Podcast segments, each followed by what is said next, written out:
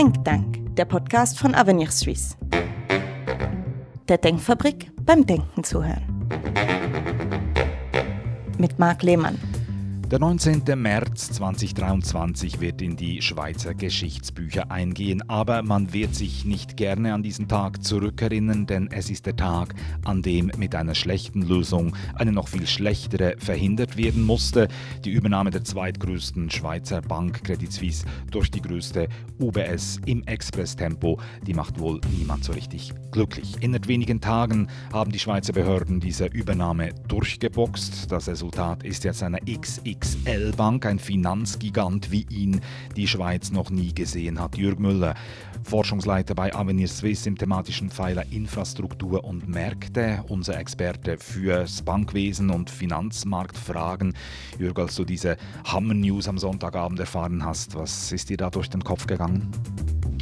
Ja, ich war natürlich schockiert, wie wahrscheinlich so manche Beobachter.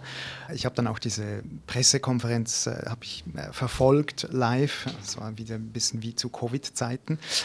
Und ja, also nach dem ersten Schock fand ich dann schon auch, also wie das dann kommuniziert wurde, fand ich äh, teilweise schon sehr befremdlich, dass dann da gesagt wurde, dass das jetzt alles privatwirtschaftlich sei, dass das ordnungspolitisch korrekt sei, kein Bailout und also du hast vorhin gesagt, eine schlechte Lösung, eine noch schlechtere verhindert. Genau, aber die Kommunikation, wow, also da hätte man vielleicht ein bisschen mehr Ehrlichkeit erwarten können, weil das war wirklich, das ist eine Zäsur. Wir schauen die Lösung genauer an, wollen die diskutieren. Ab jetzt so ja, eine knappe Woche nach diesem Entscheid, wo wir jetzt da zusammen reden, mit dem Abstand von ein paar Tagen. Wie fällt dein Zwischenfazit aus?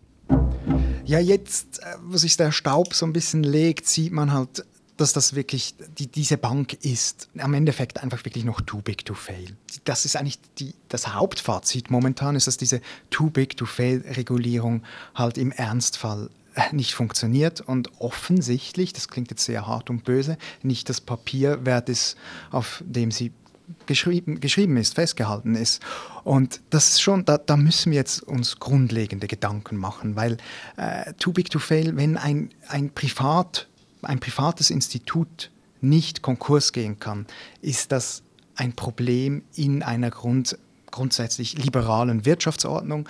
Äh, dann wird eben dieses Ver- Verantwortungsprinzip geritzt, dann haben wir dieses Problem von äh, Gewinne privatisieren, Verluste sozialisieren und das darf in einer liberalen Wirtschaftsordnung einfach nicht sein. Das Problem jetzt in diesem Fall natürlich ein Konkurs der Credit Suisse, wollte man offensichtlich äh, aus Angst vor unabsehbaren Folgen nicht ris- riskieren, vor einem Dominoeffekt. Ein Konkurs wäre der in dem Fall jetzt verantwortungslos gewesen. Ist das nachvollziehbar, dass jetzt also die U B S hier die C S übernehmen muss? Ja, es ist nachvollziehbar, verantwortungslos. Das wird die Zukunft zeigen, weil äh, man hat jetzt natürlich, im Englischen gibt es diesen Ausdruck kicking the can down the road. Also man hat das Problem ja einfach nur vertagt auf eine gewisse Art und Weise. Man hat ja eben aus einer too big to fail Bank, äh, man hat eine too big to fail Bank einfach in eine andere too big to fail Bank integriert, die sicher besser darstellt. Das, äh, wenn man die vergangenen Jahre anschaut, hat die U B S viel besser gewirtschaftet als die Credit Suisse. Das ist unbestritten. Aber das Problem bleibt. Also äh, eben vor fünfzehn Jahren musste die U B S gerettet werden. Jetzt muss äh, die C S notrechtlich in die U B S einverleibt werden. Wir haben hier ein Problem, dass die normalen marktwirtschaftlichen Mechanismen offensichtlich nicht funktionieren. Jetzt schauen wir uns diese too big to fail Regelung mal noch an, die ja mit viel Aufwand nach der U B S-Krise zweitausendacht äh, gezimmert wurde, muss man schon fast sagen. Eine gesetzgeberische Lösung zusammengezimmert über eine lange Periode, damit eben der Absturz einer systemrelevanten Bank keine riesigen Verwerfungen äh, auf den Finanzmärkten auslösen würde. Und jetzt beim ersten Ernstfall stellt man fest, diese Regelung funktioniert nicht. Warum? Ja, das... das liegt an der Komplexität, die das globale Bankenwesen, das globale Finanzsystem, es sind ja nicht nur die Banken, das, äh, da kommen wir nachher sicher noch drauf zurück, das globale Finanzsystem mittlerweile angenommen hat. Und das, das, das sieht man an verschiedenen Orten. Also äh, wenn man die Geschäftsberichte anschaut, äh, der C S-Geschäftsbericht ist äh, über vierhundertfünfzig Seiten lang, der U B S-Geschäftsbericht über fünfhundertvierzig Seiten. Äh, Deutsche Bank hat zweitausendfünfzehn mal in einer Research Note geschrieben, ich zitiere, "Much bank reporting has now become so complex, it has spiraled out of all control and meaning." Also es ist enorm schwierig, sich überhaupt einen Überblick zu verschaffen bei einer einzelnen Bank, wo die Risiken sind, geschweige denn im ganzen System. Also das ganze System ist enorm komplex geworden, die systemischen Risiken, äh, die liegen irgendwo, aber niemand weiß wirklich wo, und deshalb hat man ja dann eben diese C S auch nicht abgewickelt, wie es das Gesetz gesagt oder vorgeschrieben hätte, sondern man hat jetzt diese Lösung mit Notrecht gewählt, und das äh, muss halt schon ja, betont werden, dass man hier nicht, man hat eben genau nicht das gemacht, was man gesagt hat nach zweitausendacht, dass man es machen will. Und noch ganz schnell zu, zum Umfang dieser Regulierung. Das ist schon, ich habe das mal angeschaut vor ein paar Jahren, rein quantitativ, das ist enorm. Und da muss man halt schon sagen, einfach mehr Regulierung, das wird das Problem nicht lösen. Das klingt jetzt so ein bisschen sehr liberal, aber schauen wir es mal an. Der Basler Ausschuss, der ist verantwortlich für sozusagen die Ausarbeitung und Koordinierung der globalen Bankenregulierung. Und die haben seit der letzten Finanzkrise zweitausendacht äh, über zweitausendsiebenhundert Seiten neue Regulierungen publiziert. Das ist fast die Hälfte des gesamten Regelwerks, das mittlerweile über zwei Millionen Wörter umfasst. Also das sind zwei, äh, fünftausendvierhundert Seiten waren das, als wir das damals angeschaut haben, mittlerweile ist es sicher noch mehr. Also mit der Komplexität in den Büchern der Finanzinstituten ist auch die Komplexität der Regulierung gewachsen. Und ich glaube schon, dass man ähm, Komplexität nicht mit Komplexität bewältigen kann. Und die jüngsten Ereignisse zeigen das eigentlich auch, dass eben mit dieser Regulierung nicht das erreicht werden kann, was man damit bezweckte, nämlich dieses Verantwortungsprinzip wieder einzuführen. Und trotzdem werden natürlich schon die ersten Stimmen laut jetzt aus der Politik, die eben weitere Regulierung verlangen. Du sagst jetzt, die C S ist nicht an, äh, an fehlender Regulierung äh, gescheitert äh, und trotzdem der Ruf irgendwie, ja, ist auch verständlich, irgendwie was machen zu können, dass so etwas nicht passiert. Aber mehr Regulierung, ist das einfach auch aus der Hilflosigkeit heraus, dass diese Forderungen dann immer wieder gestellt werden? Ja, das sehe ich. Also ich meine, die, die Politik, also sie lebt nicht von Problemen, aber sie, wenn ein Problem kommt, dann erwartet man von der Politik, dass sie was macht, und jetzt ist ein Problem da, das kann man nicht kleinreden, und jetzt will was getan werden. Und das ist natürlich klar, dass der erste Reflex ist, ähm, wir brauchen mehr Regulierung. Wie gesagt, mehr Regulierung bin ich sehr skeptisch. Ich glaube aber definitiv, wir, wir müssen was ändern, weil es kann so nicht weitergehen. Und wir brauchen meiner Meinung nach einfach einen neuen Regulierungsansatz.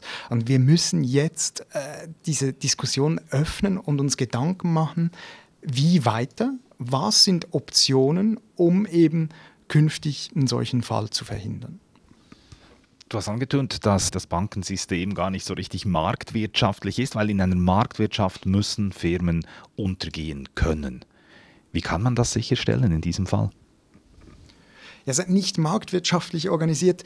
Das Problem mit dem Bankenwesen ist halt einfach, dass das Bankenwesen inhärent fragil ist. Das ist in der Literatur bekannt, das wissen auch alle, und deshalb haben wir eben dieses System von Garantien über die Zentralbanken, Einlagenversicherung und gleichzeitig Regularien, die verhindern sollen, dass diese Garantien ausgenützt werden. Weil äh, wenn etwas versichert wird, dann ändern sich die Anreize. Das äh, kennen vielleicht die Zuhörerinnen und Zuhörer vom, vom eigenen Leben. Äh, wenn man ein teures Fahrrad hat und es ist versichert, dann schleppt man das vielleicht dann nicht jeden Tag runter in den Keller, wo es sicher ist, sondern man schließt es auf der Straße ab. Das Risiko eines Diebstahls ist höher, aber er ist ja versichert. Und genauso das Problem gibt es bei den Banken, die eben diese Versicherung der Zentralbanken haben. Und deshalb braucht es Regulierung. Und das Problem ist jetzt, wie vorhin erwähnt, dass diese Regulierung nicht mehr wirklich funktionieren, gerade bei diesen komplexen äh, Finanzinstituten, bei diesen globalen Finanzinstituten, die enorm vernetzt sind und äh, deren Büchern die Regulatoren kaum mehr verstehen. Ich habe vorhin äh, die, diesen Deutsche Bank Research Note zitiert. Diese Bücher sind enorm schwierig zu verstehen. Und wenn sie schwierig zu verstehen sind, sind sie natürlich noch viel schwieriger zu regulieren. Ist das gewissermaßen so auch eine Entlastung für die FINMA, dass die eigentlich wie gar keine Chance hat, hier wirklich den Durchblick zu haben? Also ich möchte jetzt die FINMA hier nicht entlasten, weil sie ist der Regulator und also wenn sie es nicht schafft, dann sollte sie wenigstens sagen, dass sie es nicht schafft. Die FINMA ist hier in der Verantwortung. Äh, ich, das werden wir dann sehen. Ich habe gesagt, der Staub hat sich ein bisschen gelegt, ganz hat er sich noch nicht gelegt, aber die Rolle der FINMA in dieser, in dieser ganzen Geschichte sollte natürlich äh, aufgearbeitet werden, weil Das, das ist die Funktion der FINMA, hier sicherzustellen, dass eigentlich das nicht passiert. Und äh, du hast vorhin gesagt, eben mit einer schlechten Lösung wurde eine noch schlechtere verhindert. Äh, das Problem ist natürlich, dass man überhaupt auch in diese Situation schon so weit reingekommen ist. Äh, und die FINMA hätte da eigentlich äh, meines Erachtens viel früher einschreiten sollen und äh, Gegensteuer geben sollen, hier eben gerade vorbereiten, eine, eine Lösung vorbereiten sollen, dass das nicht passiert, was dann eben am Wochenende passiert ist. Du hast ja vorhin gesagt, eben ähm, diese Garantien, diese Versicherung so quasi, wo sich die systemrelevanten Banken darauf abstützen können, dass sie im Notfall tatsächlich vom Staat oder, oder von der Nationalbank dann gerettet werden, weil man sie ja gar nicht untergehen lassen kann. Diese faktische Staatsgarantie, müsste die nicht besser abgegolten werden, dass eben auch die Risiken in dem Sinn äh, minimiert werden können oder die Banken dann eben äh, da vielleicht besser noch ein Auge drauf halten auf die Risiken? Das ist, ich habe vorhin gesagt, eben, wir müssen jetzt verschiedene Optionen diskutieren und das braucht eine Auslegeordnung und das braucht eine Diskussion darüber und eine Analyse der Situation. Dass die Garantie abzugelten, das passiert ja teilweise schon, aber die Abgeltung ist ja wiederum eigentlich eine Regulierung. Und die Abgeltung bezieht sich auf, wie viel Risiko die Bank eingeht. Und genau dieses Risiko kann ja kaum mehr äh, festgezurrt werden von außen. Man kann fast nicht identifizieren, äh, wie groß das Risiko ist. Und dann kann man natürlich auch nicht festlegen, die exakte und die richtige Abgeltung der Garantie. Und dann sind wir genau im gleichen Problem. Dann haben wir eine Garantie, die wird abgegolten, aber mit irgendwelchen komplexen Produkten ist es dann möglich, so ein hohes Risiko einzugehen, dass am Schluss wir wieder in der gleichen Situation sind und das Risiko dann eben nicht korrekt abgegolten wurde, sondern ein großer Teil des Risikos wieder bei dem Steuerzahler landet. Und ich glaube persönlich deshalb, eine Abgeltung dieser Garantie ist sicher besser als keine, aber es wird das grundlegende Problem nicht lösen. Das ist der Think Dänk, der Podcast aus der Denkfabrik zur Übernahme der C S durch die U B S. Ja, Jürg, wie diese Übernahme abgelaufen ist, wissen wir noch immer nicht so genau. Immer neue Varianten tauchen auf. Die Zeitungen überbieten sich mit Reports, wer mit wem gesprochen hat, wer welchen Druck ausgeübt hat.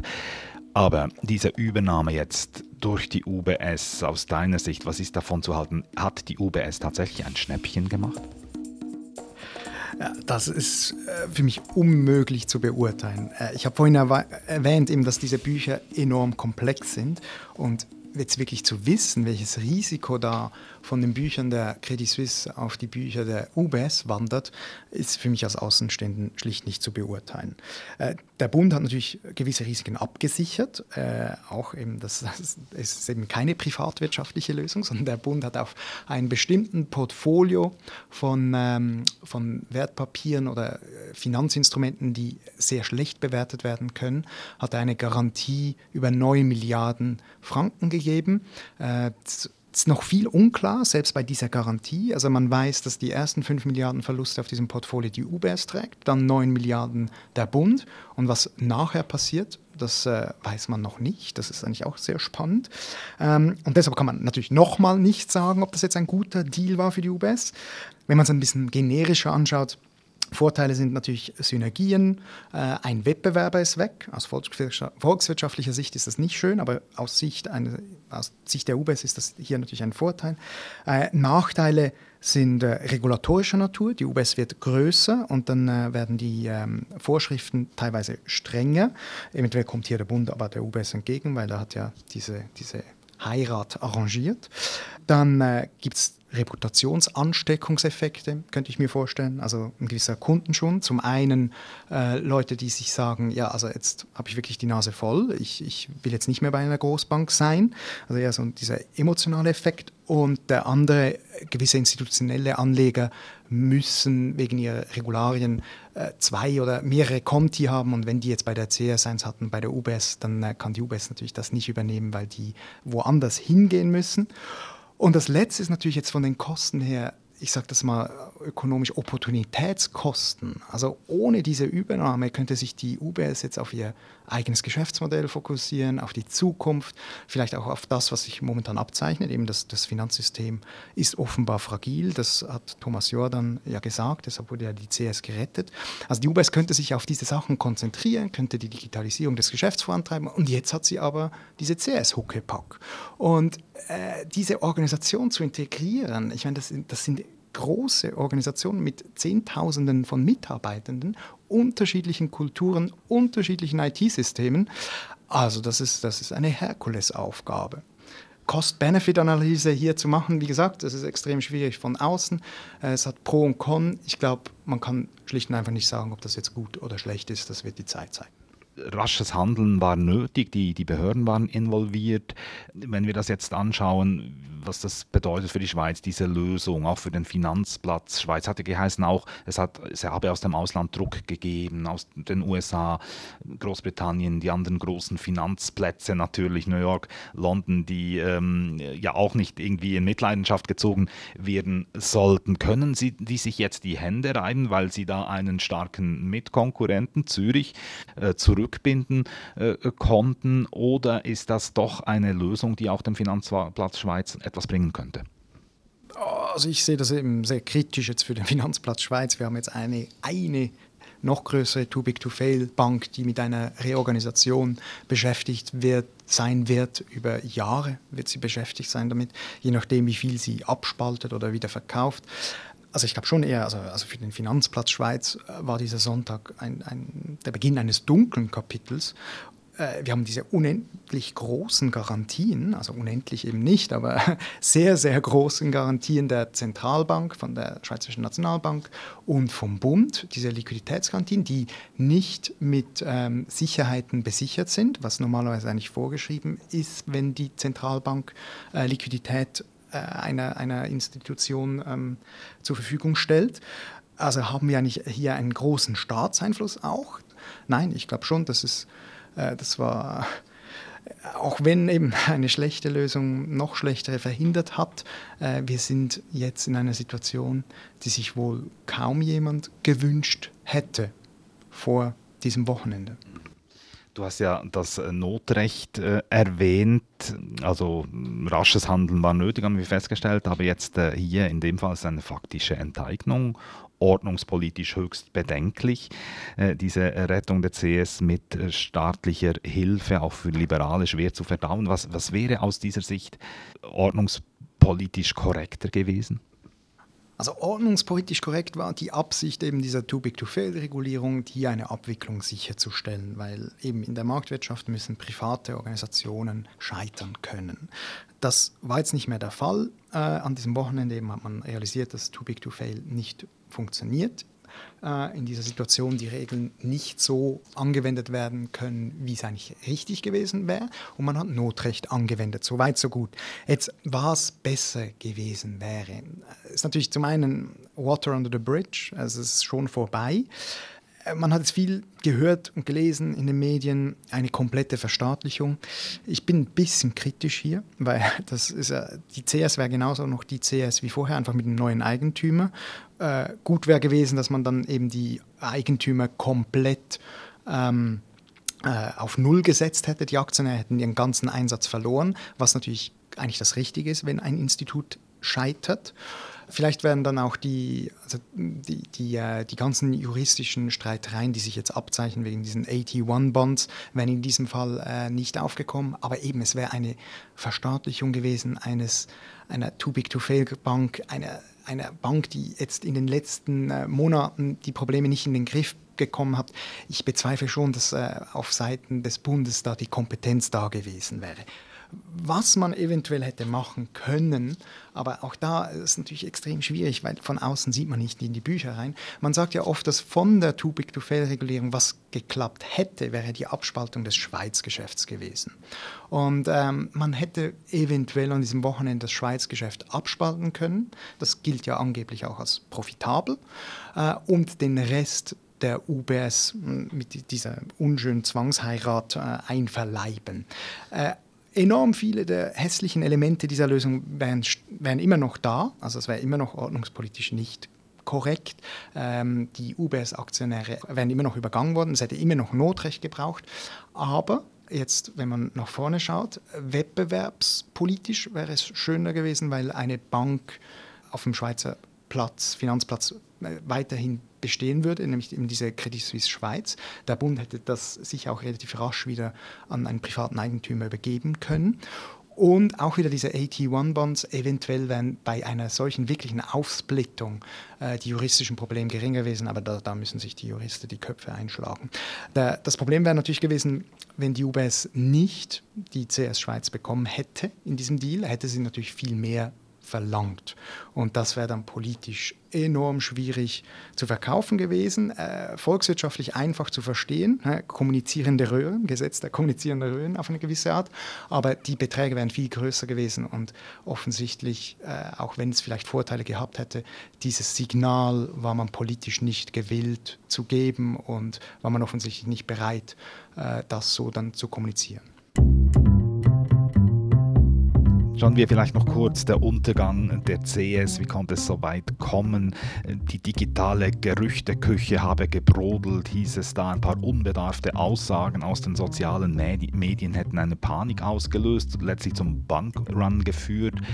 Eine Großbank, kann die aufgrund von einigen Tweets stürzen? Ist das plausibel?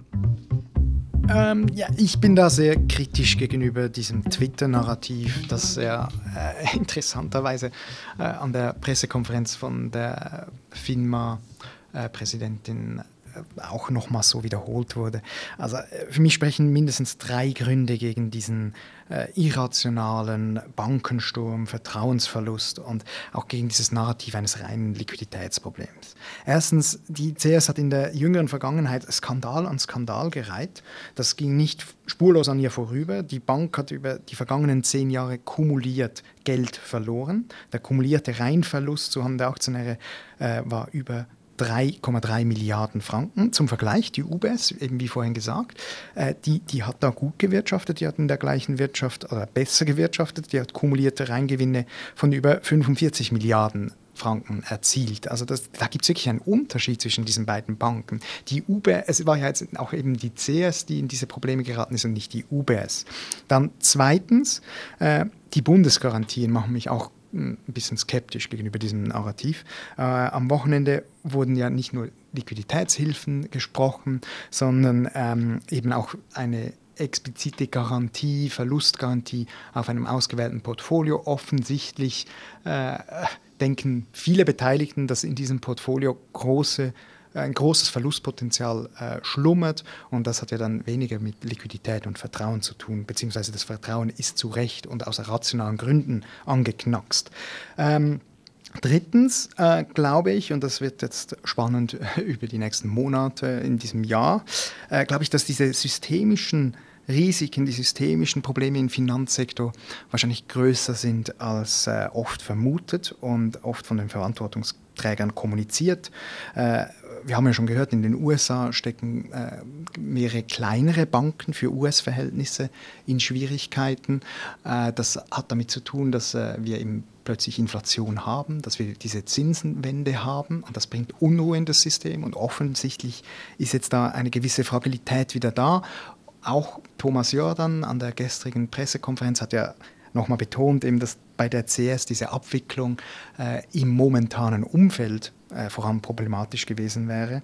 Und äh, das, das, er hat von einem extrem fragilen Umfeld gesprochen. Also ich glaube, hier ist schon auch nochmal zu sehen, dass wir auch systemische Probleme haben, dass es also nicht eben einfach dieser Twitter-Sturm war.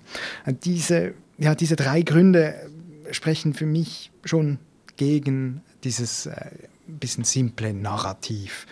Und äh, ja, also es ist natürlich irgendwie ernüchternd. Also irgendwie, äh, wir, wir hatten hier eine Too-Big-to-Fail-Bank, die offensichtlich nicht ein tragfähiges Geschäftsmodell gefunden hat.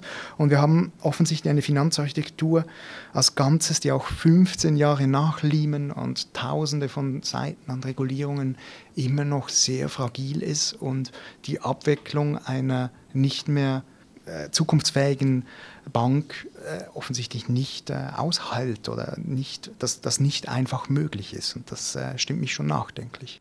Ich möchte dann zum Schluss vielleicht noch einen Blick in die Zukunft werfen, was auch das System angeht, was da reformiert werden könnte. Und vielleicht noch kurz wegen eben auch der Verantwortung oder weshalb es überhaupt so weit kommen konnte. Du hast jetzt nicht erwähnt die Verantwortung. Also wir haben über die FINMA gesprochen, die natürlich auch einen Teil der Verantwortung trägt, indem sie nicht genau hingeschaut hat.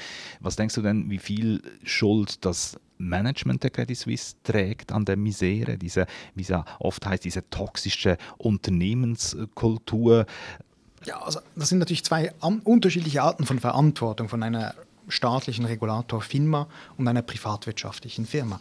Natürlich ist das Management und die Eigentümer bei einem Unternehmen verantwortlich für, was das Unternehmen macht. Das ist ja im Kern unsere Wirtschaftsordnung. Eine liberale Wirtschaftsordnung besteht aus Unternehmen, die äh, eigenverantwortlich handeln, und wenn es schief geht, äh, dann verlieren sie ihr Geld und ähm, die, die Organisation geht zugrunde. Und insofern, ja, die Verantwortung hat sich hier jetzt gezeigt, die, die Aktionäre haben viel Geld ver- verloren, der Credit Suisse, die Eigentümer.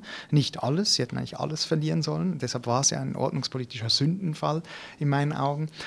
Aber das ist, das ist das, der eine Block. Also eben eine, eine private Organisation, ein privates Unternehmen trägt Verantwortung für sich selbst, und wenn sie die nicht wahrnimmt, dann verschwindet sie vom Markt. Das ist die Marktwirtschaft. Das andere ist eine staatliche Behörde. Hier funktioniert natürlich eine andere Verantwortung, weil eine staatliche Behörde ver- verschwindet nicht vom Markt, und hier gibt es eine politische Verantwortung. Und diese Behörde hätte in dem Fall eben diese, diesen privatwirtschaftlichen Sektor überwachen sollen, und offensichtlich hat sie das jetzt nicht, nicht so gemacht, wie wir alle uns erhofft haben. Und ich glaube, da, da muss jetzt eine gewisse politische Verantwortung spielen. Nun gibt es also diese Monsterbank, und alle haben ein bisschen Angst vor diesem Monster, diese riesige U B S inklusive C S. Und die Frage ist, wie kann man das Monster zähmen?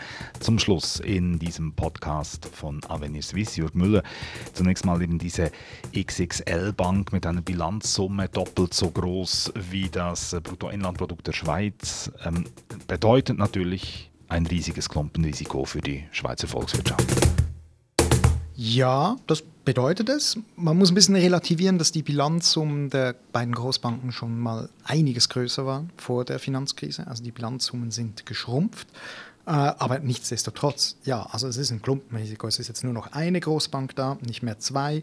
Also genau das, was wir jetzt ja nicht gesehen haben. Also in dieser Situation hatten wir zwei, und das hat jetzt uns irgendwie noch diese Lösung ermöglicht, auch wenn sie eine ja, unschöne Lösung ist. Was passi- what's next? Also das ist logisch, das wurde jetzt auch schon diskutiert. Jetzt äh, gibt es eine Großbank, die immer noch too big to fail ist. Was machen wir? Und da gilt es jetzt ja sicher mittelfristig Lösungen aufzuzeigen, wie man damit optimalerweise umgeht. Was passiert, wenn da plötzlich die U B S dereinst ein Problem hat? Man hat gesehen, Vertrauensverlust ist rasch möglich, und dann kann es schnell gehen. Ja, eben Vertrauensverlust bin ich immer ein bisschen kritisch. Äh, sagen wir mal, äh, es muss einfach irgendwie, es, das ist ganz normal, eben das, der Witz an der Marktwirtschaft, dass Scheitern möglich ist. Es kann irgendwas passieren, und das Gute an der Marktwirtschaft normalerweise ist, dass dann diese Organisationen vom Markt verschwinden, was Neues kommt, und das ganze System ist stabil. Und da haben wir jetzt eben das Problem, die U B S kann sicher auch nicht scheitern. Das ist jedem sonnenklar. Und also da kann man nicht das Gegenteil behaupten. Und man kann auch nicht behaupten, dass jetzt diese Too-Big-to-Fail-Regulierung mit ein paar Kniffen plötzlich dazu führen würde, dass die U B S abgewickelt werden kann. Das ist einfach nicht der Fall. Das heißt, die U B S hat jetzt eigentlich eine allumfassende Staatsgarantie.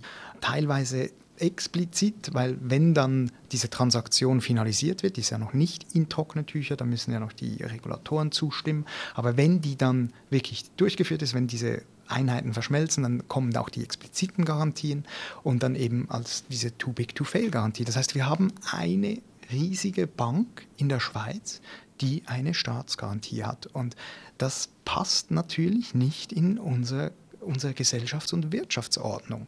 Weil, wie gesagt, private Organisationen müssen abgewickelt werden können. Die müssen aus dem Markt verschwinden können. Und da gilt es jetzt, sich Gedanken zu machen, was man mittelfristig und langfristig anders machen könnte.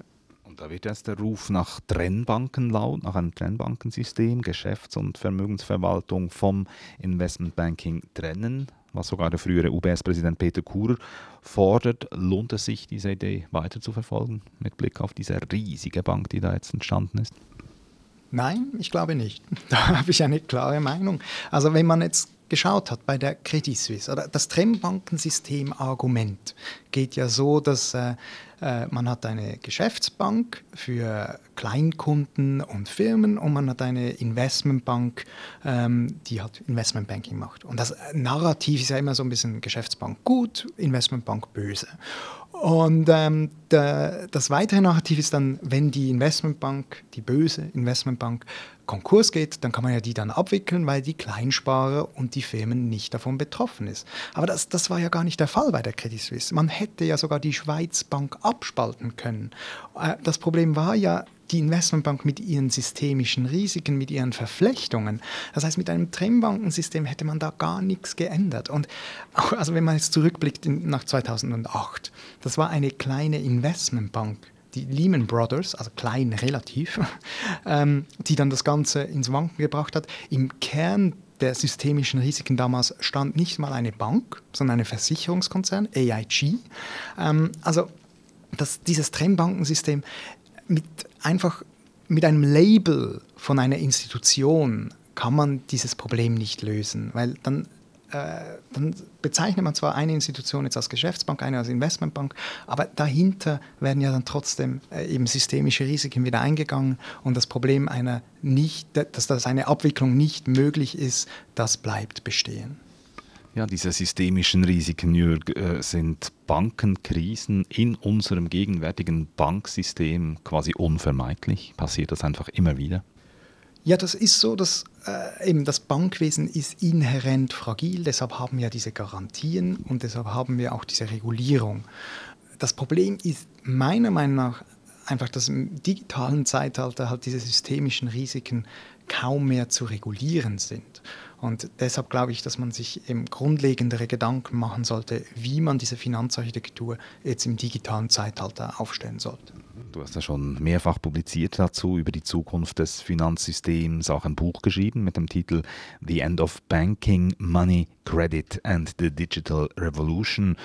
Ja, wie könnte denn so eine Finanzarchitektur aussehen? Wie könnte man das reformieren, das System? Ja, das sind wie zwei Fragen drin. Das eine ist, wie könnte es aussehen und wie kommt man dahin? Und das gilt für jede Änderung, die jetzt diskutiert wird. Wie es aussieht, äh, äh, es sieht halt aus wie ein echter Finanzmarkt. Also was, was wir, ich habe das Buch mit einem Co-Autor geschrieben, vorschlagen, ist halt eine, eine neue Solvenzregel, die verhindert, dass systemische Risiken entstehen, auch dass sie nicht im System entstehen, die eigentlich eben diese Digitalisierung äh, als eine Tatsache nimmt und anschaut, wie können wir in, einem, in einer digitalen Welt mit diesen systemischen Risiken umgehen. Und das Resultat ist dann eigentlich wirklich ein echt marktbasiertes Finanzsystem, äh, das dann eben nicht mehr diese Fragilität hat, diese Garantie und diese Regulierung.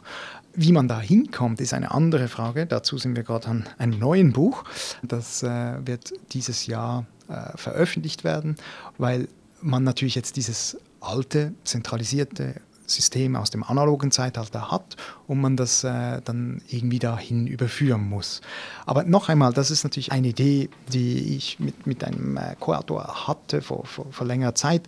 Ähm, wir sind da natürlich äh, sehr überzeugt, dass das eine, eine gute Idee ist. Es gibt auch andere Ideen, aber was wichtig ist, wir, wir können jetzt nicht einfach die Augen verschließen. Also es hat nicht funktioniert. Wir können diese Banken, zum zweiten Mal konnten wir das ähm, liberale und marktwirtschaftliche Prinzip des Scheiterns auf dem, im Finanzsystem äh, nicht sicherstellen. Das heißt, wir müssen uns grundlegende Gedanken machen und es ist höchste Zeit und ich glaube, äh, das wird uns jetzt die nächsten Wochen und Monate sicher noch sehr beschäftigen. Think dänk, das ist der Podcast von Avenir Suisse. Ich bedanke mich ganz herzlich bei Jürg Müller, unserem Experten für das Bankwesen, für diese spannenden Ausführungen. Ja, dieser Podcast ist verfügbar auf den gängigen Podcast-Plattformen wie Spotify oder Apple, wo man ihn auch abonnieren kann. Neu ist er auch auf YouTube und natürlich auf unserer Website avenir Bindestrich suisse Punkt c h. Dort könnt ihr uns auch Feedback oder Inputs geben, Fragen stellen. Über Reaktionen freuen wir uns sehr. Danke für die Aufmerksamkeit, sagt Marc Lehmann, und bis bald.